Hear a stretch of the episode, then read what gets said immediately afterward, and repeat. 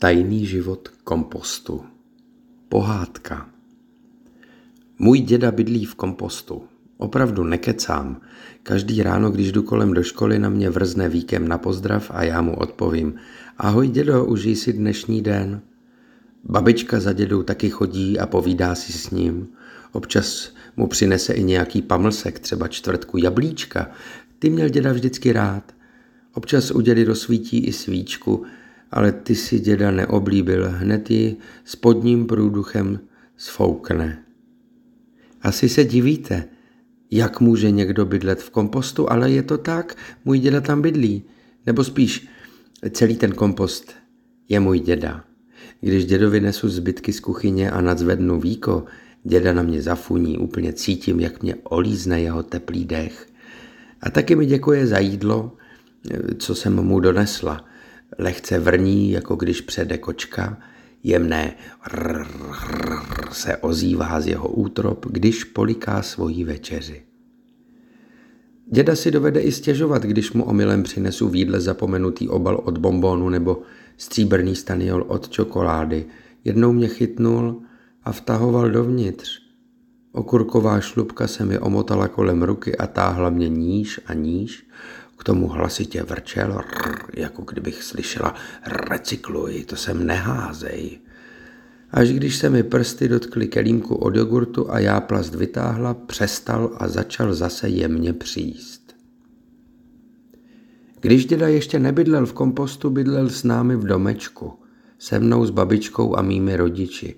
U domu máme zahradu a tam byl děda téměř pořád.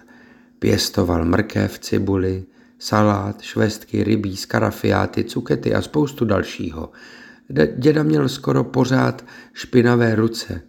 Hlínu měl i za nechty a nešlo mu to umít. Alespoň to říkal babičce a když ho hubovala u oběda. Taky dědovo oblečení se babičce nelíbilo. Celý rok chodil v tom samém, v děravém kabátě, v plandavých kalhotách a kulichu s bambulkou.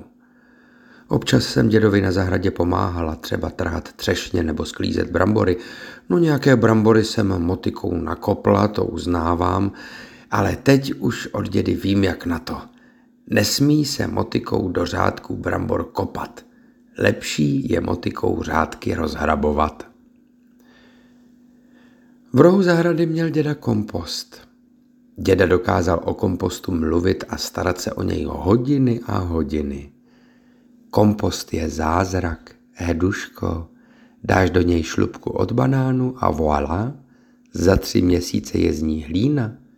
Živá hlína, která nám pomůže vypěstovat ovoce a zeleninu.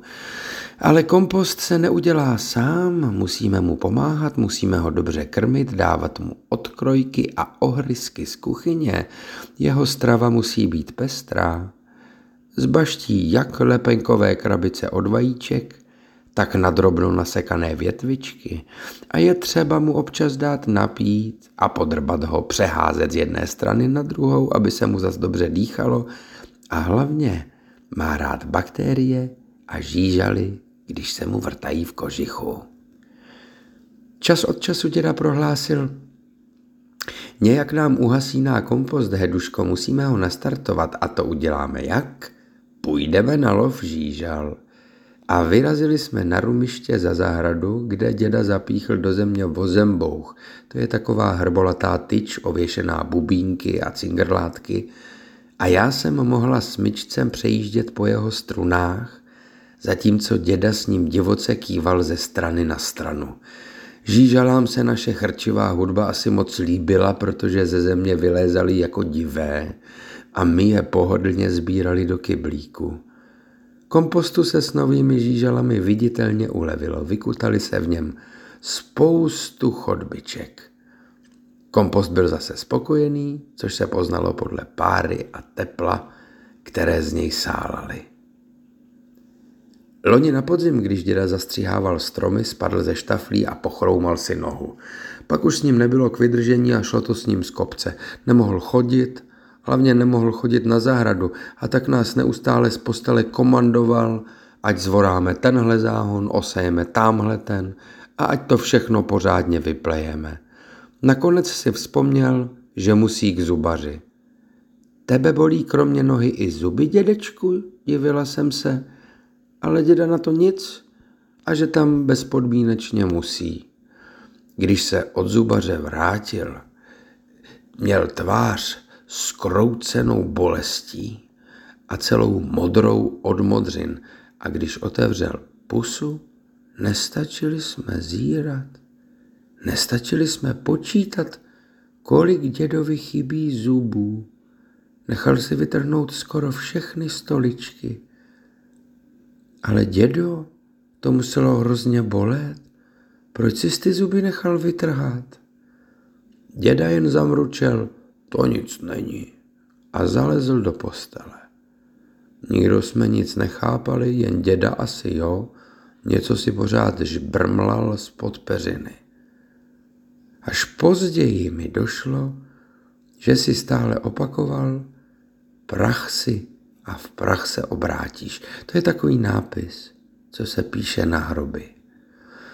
Teď už děda opravdu vypadal jako děda, jako vyzáblý, bezubý, šišlající stařík.